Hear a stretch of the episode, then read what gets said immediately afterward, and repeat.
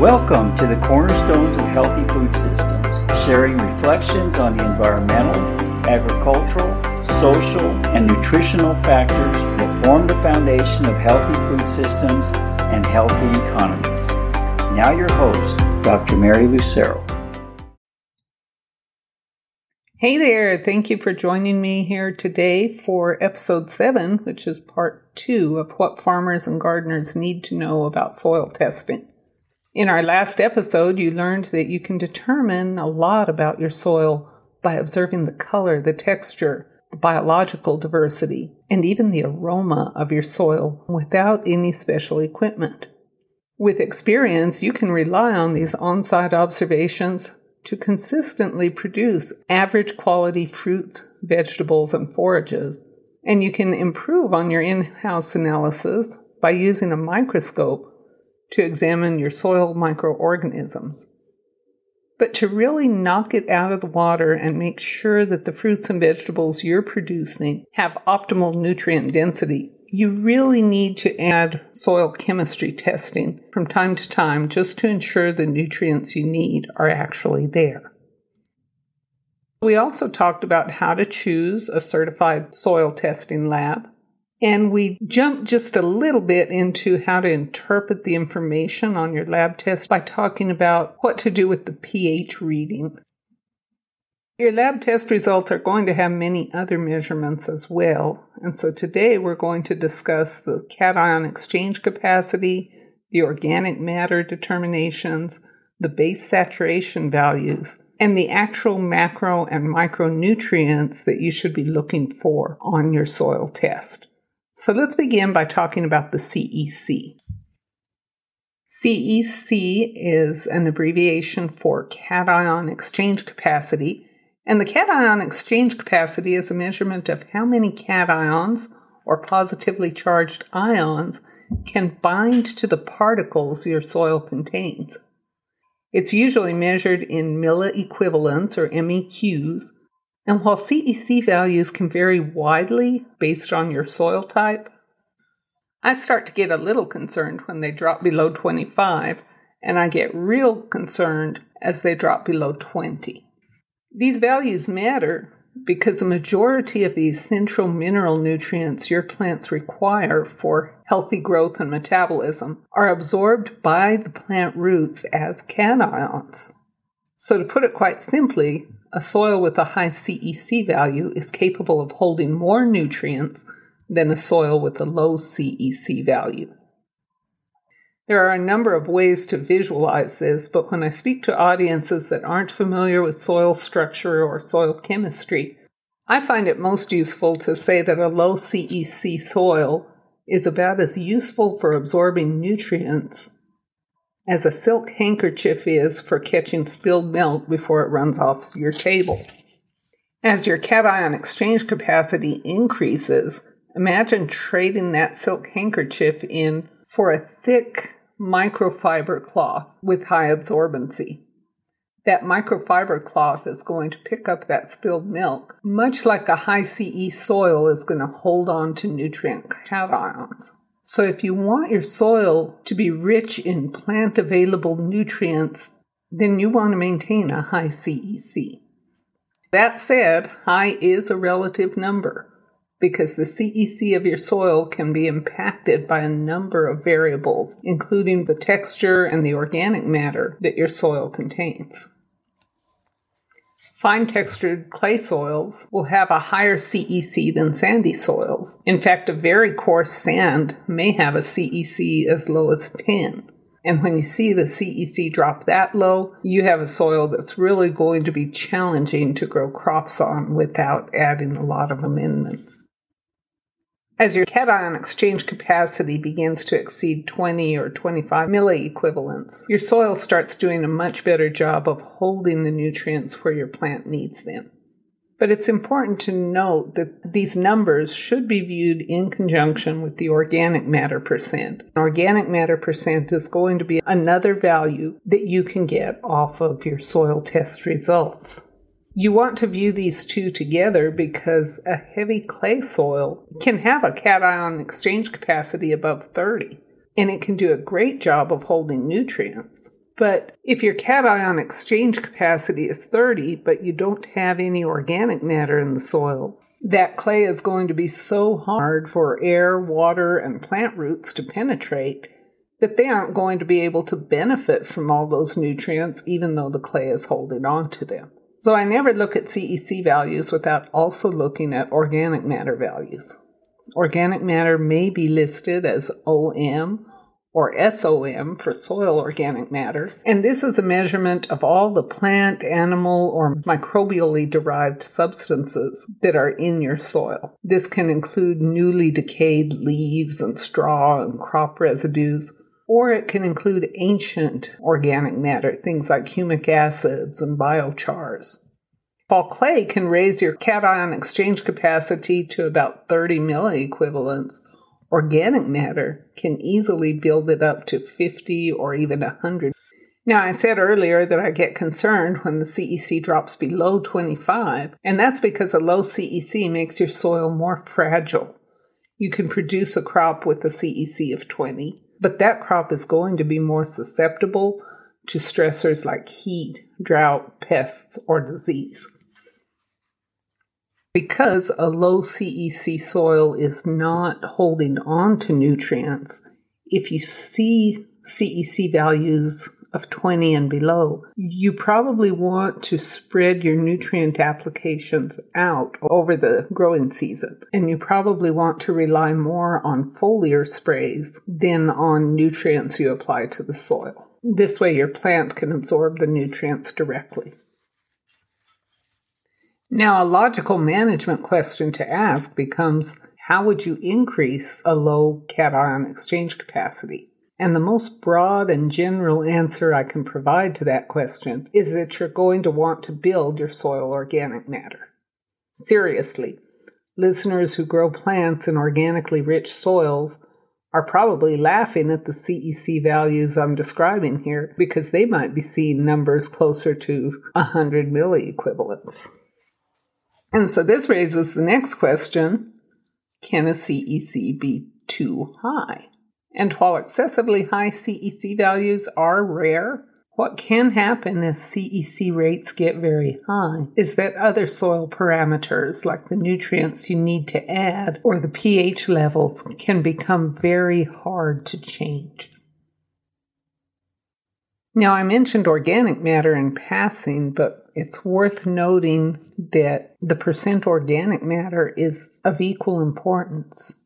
I encourage most of the growers I work with to strive for 5% organic matter, noting that 3% is an important threshold point. Because once you reach that level of 3% or more organic matter, you have enough food in your soil for microorganisms to convert your soil from a chemically driven growing system to a biological system. So, cation exchange capacities above 25% and organic matter percentages between 3 and 5 are good ballpark targets to strive for. Keep in mind that local conditions, crop type, and management goals will influence these numbers considerably. So it's worth consulting with local experts who know your crop and your soils as you learn how to optimize your growing conditions. Your soil report may also contain values for a base saturation percent. There are some different schools of thought about how these values should be used Technically, the base saturation of a soil represents the percentage of the cation exchange capacity that is occupied by the most abundant soil cations. These are calcium, magnesium, potassium, and sodium. The values are used by growers who adhere to the concept of soil mineral balancing. This concept, based on the research of soil scientists like William Albrecht, is highly respected by some agronomists and highly challenged by others for reasons we're going to discuss in future episodes.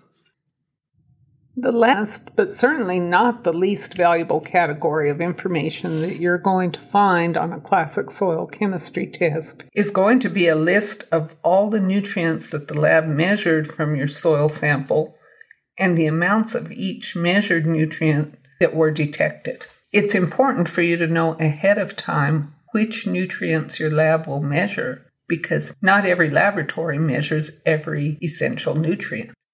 Each nutrient you measure adds to the time and expense associated with your sample. And if you've selected the most basic testing package in your effort to get the best price, you're probably just going to get a report that shows you which macronutrients are present in your sample.